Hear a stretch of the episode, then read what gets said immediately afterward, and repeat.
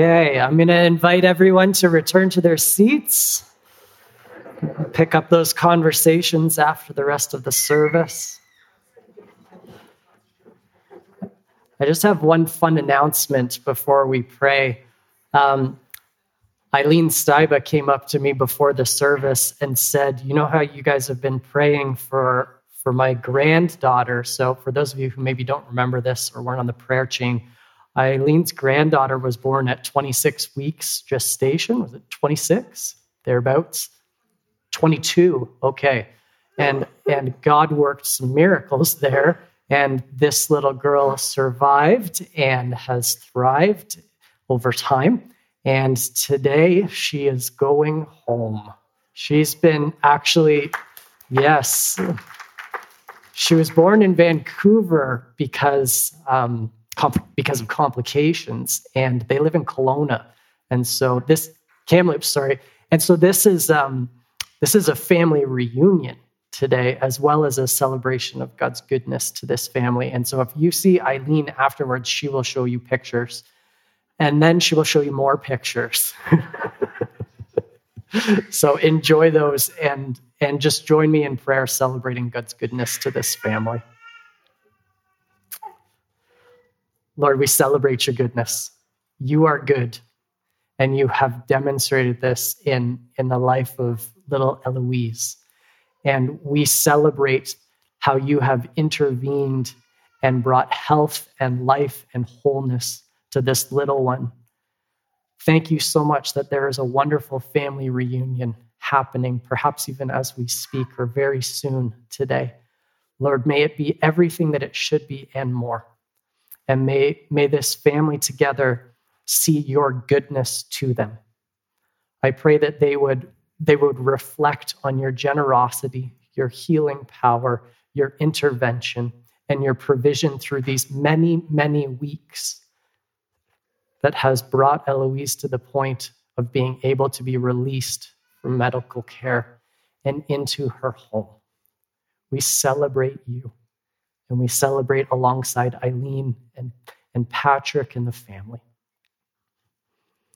Lord, we are about to open your word. And in doing so, we, we come to humble ourselves and say, You are Lord, teach us your ways that we may walk in them. So, Lord, would you open us to your word? Would you sensitize us to your voice in the moment would you convict? Would you challenge? Would you encourage for the sake of your good name, your reputation, your glory? Make Jesus look really good through our lives as we follow him. Would you do this all through the power of your Spirit? In Jesus' name, amen. Question for you. If Jesus says we must do something, must we?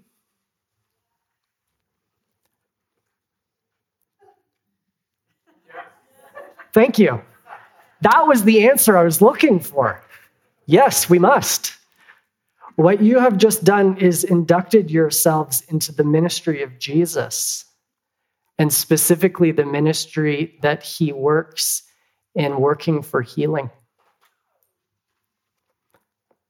Go to John 9, please. You may not all become healing ministers, but you all inducted yourselves into the ministry of healing.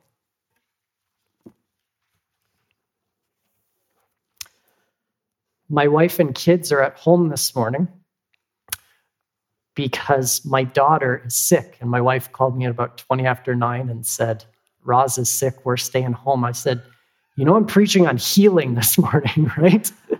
She's like, I know, it's ironic. Um, like probably all of you with younger children, school age children, the winter was really rough this past year with sickness, wasn't it? Yep, I heard an amen. it was.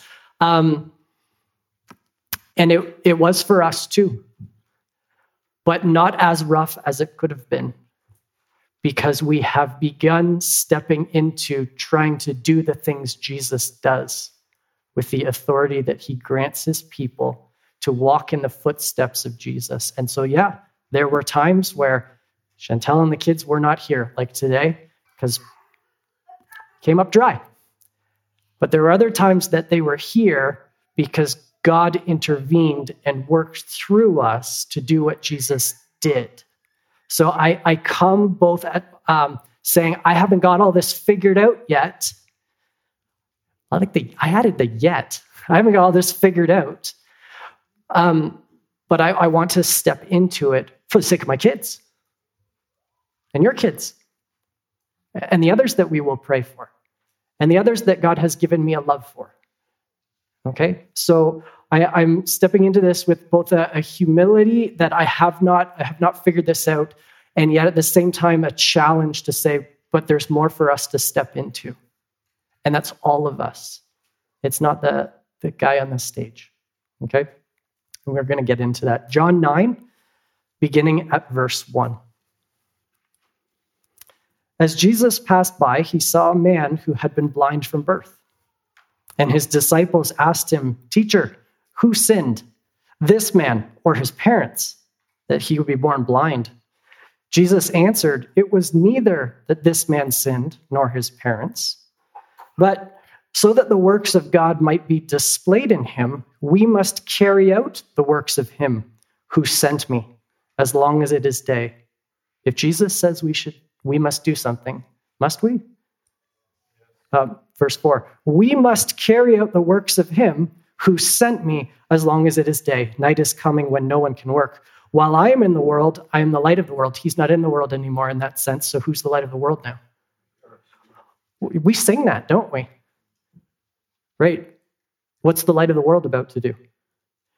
When he had said this, he spit on the ground and made mud from the saliva and applied the mud to the man's eyes. And he said to him, Go and wash in the pool of Siloam, which is translated sent. So he left and washed and came back seeing.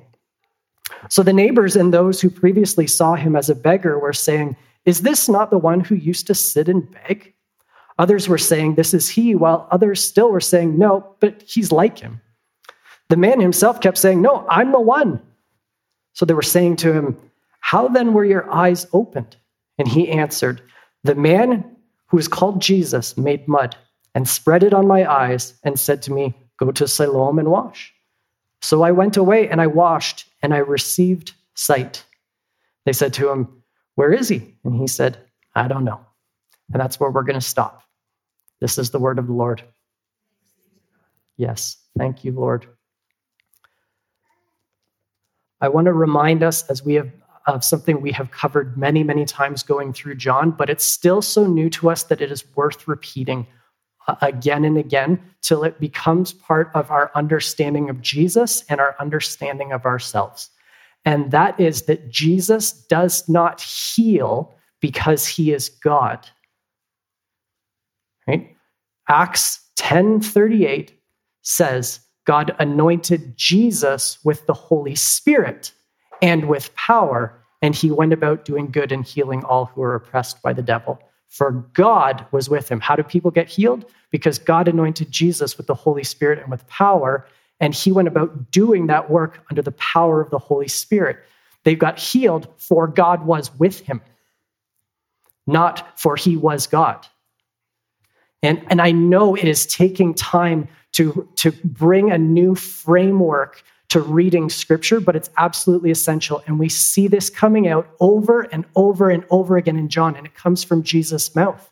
So in John 5 19, Jesus says, I can do nothing on my own. Why don't you flip back to that passage just to see it in your own black and white in front of you? John 5 19. Truly, truly, I say to you. When Jesus says truly, truly, it's like he put like bold and, italics and underline all on, in, in, in all caps. Pay attention to this. This is everything I say is important as Jesus, but this is even more important. Truly, truly, I say unto you, the Son can do nothing by himself. does only what he sees the Father doing. Verse 30 of that same chapter I can do nothing on my own. These are just two examples of, of something that comes up in different wording throughout the Gospel of John. So, one more time in John 12, verse 50, Jesus says, The things I speak, I speak because the Father told me to say it. The things that Jesus does, he does not on his own, but as the Father is doing it through him, as the, the Spirit is empowering him. The things that Jesus speaks are not, he is not speaking as God, he's speaking as a man who heard God. Jesus is God. Hear me very clearly. I worship Jesus as God. But the things that he says and does, he does not say and do because he is God. He emptied himself of his divine rights, Philippians 2, and became the, the vessel through which the Spirit worked. He became entirely dependent on God to speak through him and work through him. And that's important as we come once again to John 9 because Jesus becomes our example. Jesus is not our example if he does everything in his own power because I am not God. And so it, it ends up taking away the, the application of the very gospels themselves if we see Jesus saying and doing things that he can only say and do because he's God. No, he said and did these things as an example to us and is an example to us because he, he was dependent on the Lord for everything. So I, I, remind us of this. I know I've preached this so many times, but not everyone has heard it, and, and we all need to get it down into our bones more. Because we're gonna we're about to see Jesus heal. And I don't want you to read the passage and go, that's for Jesus, not for me. So the disciples initiate a conversation with Jesus. They see this guy at the side of the road, and they assume that his condition of blindness is a result of sin. That is a live option, right? And that's a New Testament. It, it, it's emphasized in the New Testament. Um, uh, 1 Corinthians 11, verse 30 says, um, Those of you who have been partaking in the Lord's Supper in an unworthy manner. Some of you have become sick and died. They were sinning, and it had physical repercussions on their bodies. Sin does sometimes lead to sickness. Okay? But it's not a rule that you are sick because you have sinned. The disciples assume it's a rule. And Jesus says, no, it's not a rule. It's still a live option, but in this case, I'm telling you, for this particular man born blind, it had nothing to do with either his sin or his parents' sin. So, are we following this? It's a live option, but it doesn't apply in this case. How does Jesus know that? If, if he is dependent on God, he either had a conversation with God earlier that day in his quiet time, God says to him, You're going to have this conversation with this particular guy. It's not a sin issue. Or perhaps in the moment, the disciples ask him a question and he checks in. What's the answer, Lord? Or perhaps it's a spiritual gift, like a word of knowledge that just gets dropped into Jesus in the moment. He didn't have it, and suddenly it was there. Either way, whichever scenario you pick, Jesus says no based on his relationship with the Father, if you are following what I have been saying about Jesus' dependence on God. Right?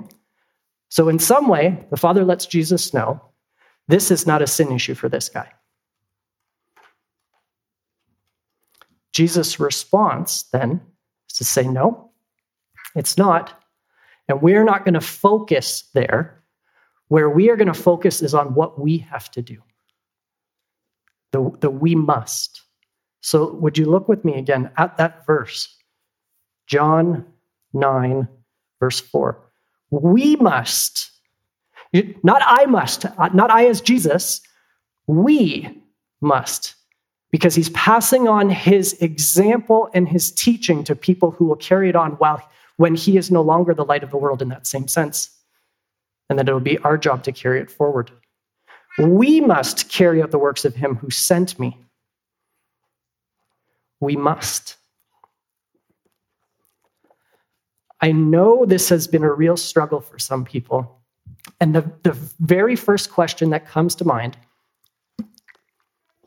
is how am I going to do that if I don't have the gift of healing? Right? I've had this conversation with people quite a number of times. The answer to it is um, you don't need the gift of healing for Jesus to heal people through you. This was brought home to me in a new way. I was listening to a sermon my, my mom passed on to me from my sister's church in Ontario. Uh, uh, the pastor's name is John Thompson, and he, he distinguished between a gift versus a discipline. This is a crucial distinction for all spiritual gifts of every kind, and simply the way that we function as Christians.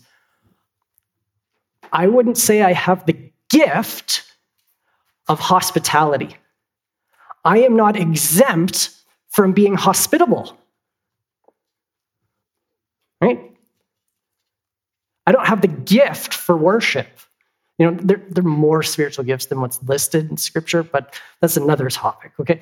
Um, I don't have the gift for all of these things, but I'm still responsible to learn how to live my life in such a way that, that I rely on the dependence on, uh, on the Lord and that He operate in me such that these things happen, right? You might not have, the, I'm a teacher by nature. That's my gift. Okay? Doesn't mean that I, I can't improve on it, but it's something that comes sort of more naturally to me. It doesn't come as naturally to you, but you taught your kids to tie their shoes and drive their cars. And some of you have a gift for teaching, and some of you don't, but you still step into it. Same with hospitality, teaching, it's, it's the same with prophecy, as we've been talking about prophecy over and over and over again. Some people are just going to operate more naturally. They're going to get God's voice a little bit more quickly, but all of us can learn to hear God's voice because some of us get a gift and some of us just, it's a discipline. And we learn the discipline of hearing the Lord, just like we learn the discipline of teaching, just like we learn the discipline of hospitality. It's the same with healing. I'm not sure I have a gift of healing. But I can grow in a discipline such that the Lord will use me and more people will get healed than if I simply say, Well, I don't got the gift, so sorry about your luck, go find someone who does. This was just profound for me. I, I found it so helpful. And so I, I blessed this, this pastor who who put language to something I'd been talking about with people, but I hadn't been able to come up with such a simple word as discipline. That's awesome because suddenly it becomes accessible to other people. You should ask for the gift. You are commanded in Scripture to ask for and strive for the greater gifts. And greater gifts in Scripture are those that build up the church. That's why prophecy and healing are two of those that are named there. So you should ask for the gift of healing. And in the meantime, you and I go for the discipline. All right? We're going to learn this stuff together. Because we must, we must, according to Jesus' words, and you got implicated in it when you said yes, we must. We must. How? How do you learn Quidditch? I love that some of you people know what Quidditch is and some of you don't. Quidditch is the game from the novels and movies Harry Potter. And they fly around on broomsticks, throwing balls and different things through the air, through these hoops that are hundreds of feet in the air, and, and so on. Do you know people actually play Quidditch? Like muggles, like you and me. That should have had more laughter. I'm disappointed that not all of you are into this stuff. Muggles are non magical people. All of you non magical people, there are Quidditch leagues. I laughed out loud when I discovered this because it's just hilarious to me that from a children's book, um, non magical people are going to run around a gym with broomsticks through their legs, chasing, I think it's a guy in like a golden outfit, because that's part of the point of the game in, in uh, Harry Potter. There, there's a what they call the golden snitch, and it's flying around everywhere. Well, apparently, some guy is the golden snitch running around from everyone while the people are running around a gym with a broom through their legs. How are you going to learn how to play that game? Well, you might need to do some reading. You might need to watch. Eventually you join in, right? You, you join in. And, um, you know, I'm, I'm not going to carry the metaphor so much further as far as, you know, God pouring out supernatural power or something like that. But in order, in order for you to step into healing, you might need to do some reading. Start with the Gospels and watch what Jesus does and do what Jesus did.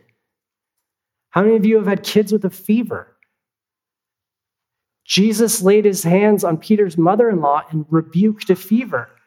You will not, it, it's not a formula, okay? Jesus healed a blind man one way and then he healed a blind man a different way, okay? But you can start watching how Jesus does things, right? So start by reading and then start by doing. Don't wait until you have it all figured out. I, I bring up the Quidditch analogy partly also because you better be prepared to look foolish in this. So you better drop your ego. You better let go of fear that I might get this thing wrong.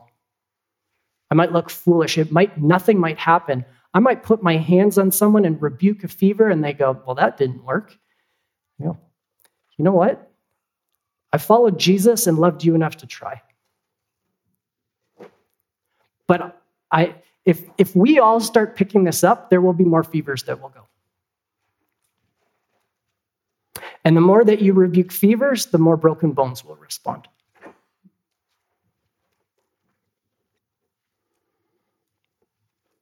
We're going to need to embrace some things that make us really uncomfortable. This is a really awkward healing. I know you grew up with this story, but just step back and realize Jesus horked a big one in a pile of dirt and then spread it on someone's face. And if you think God's going to operate more in a more distinguished way because you're 21st century people, think again. So we better be prepared to step in and take some risks and be prepared for misunderstanding, be prepared to get things wrong, and be prepared to embrace weird things. You know, see people get healed. And, and I, I am I'm preaching this boldly, but I'm, I'm preaching it to myself because I really struggle with this. I remember praying with one person at the front one time here, and I thought I heard the Lord, we were praying for a knee problem, and I thought I heard the Lord say, Tell this person to stand up and walk. Like, why would I tell this person to do something that they say is currently hurting? Right? So there are just there are risks involved. What if what if I didn't hear it right? Um, there's a, a, story of a guy named Ken Fish. I, I really like Ken Fish. Um, he is a solid, biblically grounded guy who operates in healing ministry, but this guy knows the word. And he tells a he tells this story as a, a way of humbling himself and also encouraging other people. That one time he said he was he was praying with a, a woman who could not speak and what he heard the Lord say was, spit on her tongue. And he said, I don't want to do that, Lord. Is that any weirder than what we just read here? Okay, so we're not out of the realm of scripture, right? He says, I think, you know, I'm, he's saying, having this dialogue between himself and God silently, spit on her tongue. I can't do that. I'm the guy here. Right? He said, So what I did was I, I licked my finger and put it on her tongue, and she was half healed And he told that story in order to encourage the people he was training and healing that I've, he said, I've always wondered what would have happened if I'd actually done what I heard. God may, might ask you and me to do weird stuff to test it. He did it to Jesus.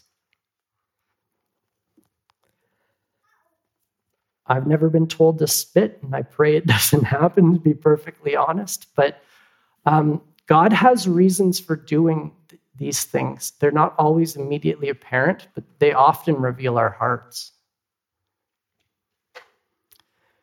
You might want to be prepared to, to let a person know, I think God's asking you to do something. Because Jesus often required participation that a person might receive their healing. He, te- he told 10 lepers to go and wash, all right? Present themselves to the priest. He, he makes this guy go and wash. Um, it's, not, it's not always as simple as just lay a hand, rebuke, and oh, they're up, and it's all good. He, he at times requires participation. Sometimes it's a sin issue, right? I'm not, so I'm, I'm, I'm diverging here a little bit. I don't want to get into, I'm not trying to present a whole theology of healing or a whole step by step at all. I'm just, I'm trying to preach the passage and say that there are some options here and, and you should expect this. But we really must step into this. Why? Because he says we must, right? It's like in black and white we must do the works that the Father has sent me to do. So, whatever Jesus did is now my blueprint for my life. I, I must do that. But I also want to emphasize we can. We, we really can. Whether you have the gift or not, you can go for the discipline. You, you can do that. Stop looking at the baby. um, you really can do this. And I, I mean you. There, there's without an exception in this room, if you know Jesus, he invites you, little you and little me, to step into the works that he did. In fact, he told us we would do the same things in greater, uh, as he will say later on in John. I, I told this story a number of uh, months ago, but in the summertime of last year, I went home. Um, no, I went back to Ontario. This is home. I went back to Ontario and it was my parents' house. And um, I, my sister had been staying there with him, and she hobbled down the stairs with a, a crutch. And um, she she had sprained her ankle quite badly the night before, so her leg was all wrapped up in the whatever bandage that's called, and she couldn't move it. And she's hobbling around with crutches in my parents' house. And we have to go to my grandparents. They do visitation before a funeral in Ontario, so we had to go to the visitation that, that night. And um, so, what happened? She tells me about this baseball injury from the night before, and uh, like, okay, let's let's pray for it. And so we just started by listening. It, it, the first step is always start by checking in with God, right? Just listening. And I can't remember what I, I think I heard, but the long and short of it is laid hands and whether I told pain to leave and inflammation to go, or whether I said, you know, um, healing come in Jesus' name. I have no idea. I can't remember. Um, but at the end of our time together, and we, we spent some time on it, it wasn't simply a prayer, Lord, please help my sister. She's really hurting, and we have a whole lot of stuff to do tonight. Because that's not actually the way Jesus acted. Like, that might be shocking to you, but Jesus didn't actually pray for the sick, he healed the sick. We always pray for the sick. What, but what Jesus does isn't actually, you can't call it prayer because he's not addressing God. He's talking to the person and the condition. So, anyway, I, I tend to combine those things at times. But um, so I pray the Lord, but I think what I'm hearing is, you know, tell this to leave or whatever it is. So we get through that time. It's an interactive time, right? It takes some time. And she tests it out. And, it, and it's like, I don't know, 50% better or 75% better or something like that. It was better enough that she didn't use the crutch anymore. It was not fully healed. But is that still God? So I'm happy to take, I'm happy to give God 100% of the credit for that, and I'm happy to take ownership of, of the lack, but I wanna, I wanna focus on, hey, God did something there. My, my sister was healed, and she was able, not fully healed, but still a healing. And she went to the visitation that night and she continued icing it, and it took a while for the remainder of the, the healing to happen, whether it was supernatural or just the body working itself out or whatever. Um, so that was that was at the very beginning of our visit. And so we had a number of conversations about healing over that time, and my, my sister just got more interested in it. And she's got little kids, and she called me after I was back home here uh, a number of weeks later. She called me out of the blue and said, Ben, I did what you did and it worked. I'm like, what did I do? she's like, well, when you prayed for my ankle, and we did that thing. It's not prayer. When you, when you did that thing with my ankle, like I, I just copied you.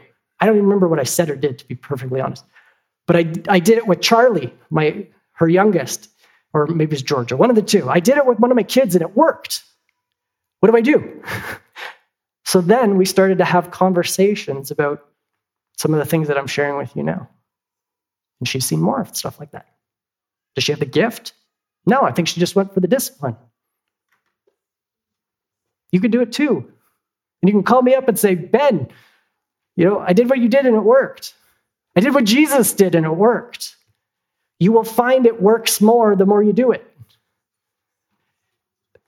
I've had way more um, squibs.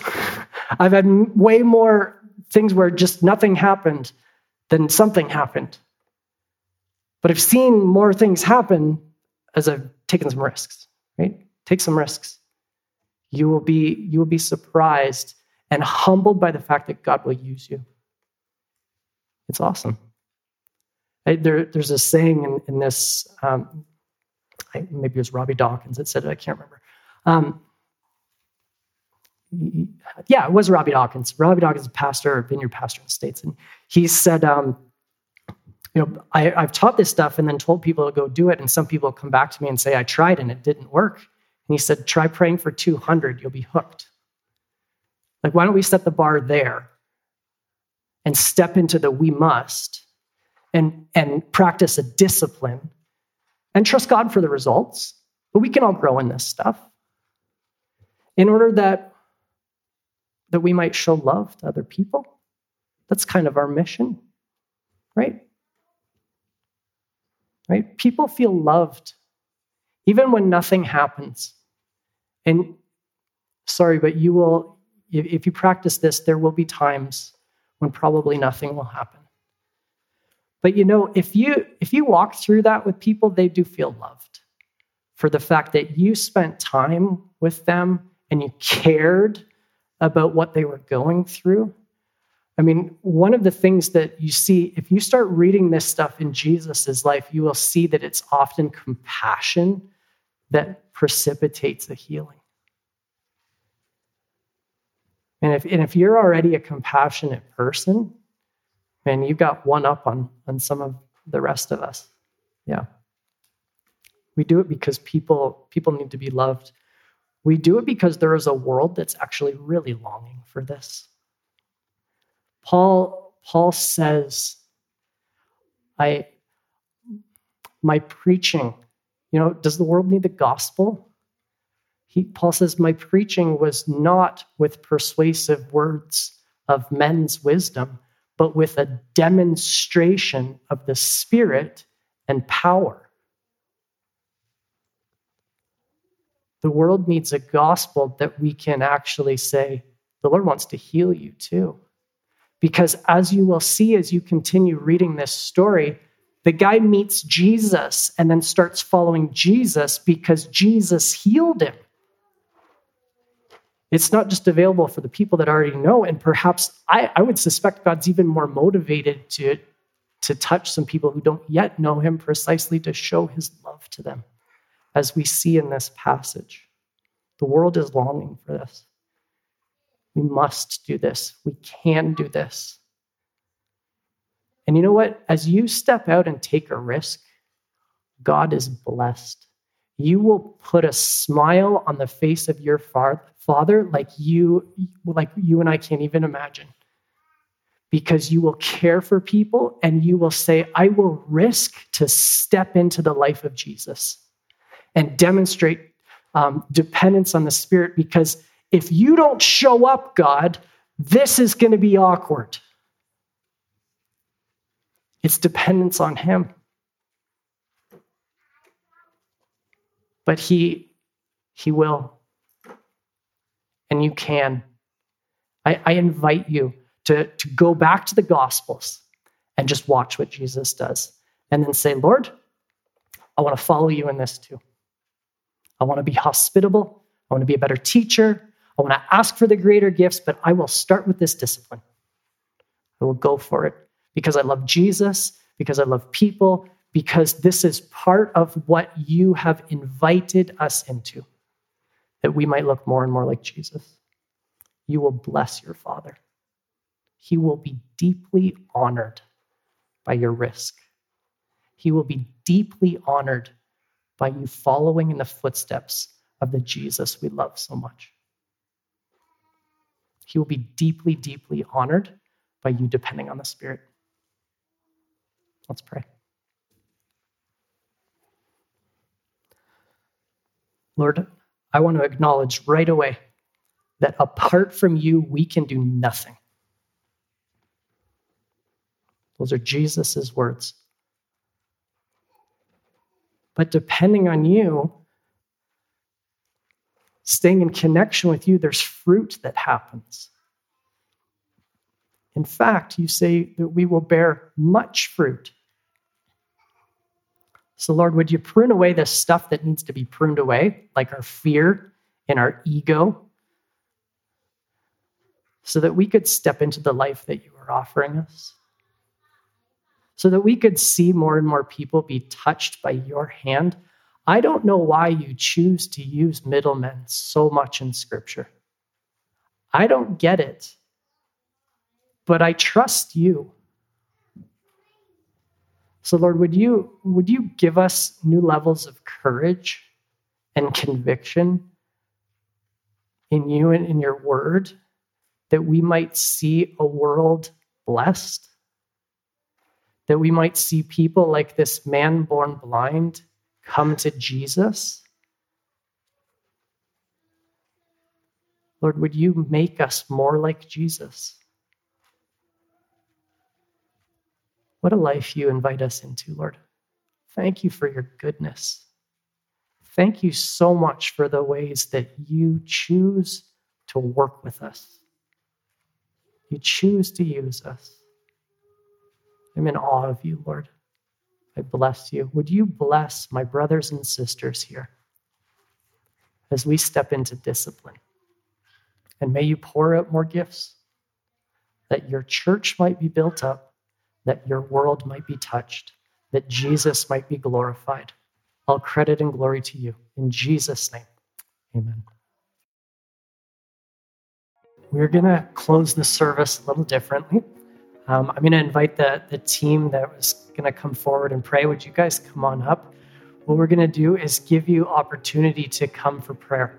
Whether you need prayer for healing or you simply need prayer for something going on or you just want prayer because you know something's coming up, whatever it is that's going on, we we have a just a team of people that'll be happy to pray for you. And so we're going to make this space a prayer space and if you want to visit, please visit. You're welcome to do so out in the foyer.